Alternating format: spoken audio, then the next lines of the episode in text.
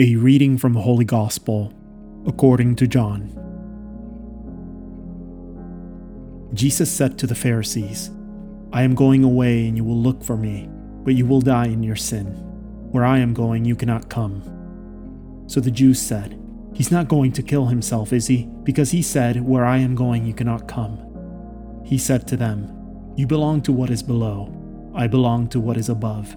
You belong to this world but I do not belong to this world. That is why I told you that you will die in your sins. For if you do not believe that I am, you will die in your sins. So they said to him, Who are you? Jesus said to them, What I told you from the beginning. I have much to say about you in condemnation, but the one who sent me is true, and what I heard from him I tell the world.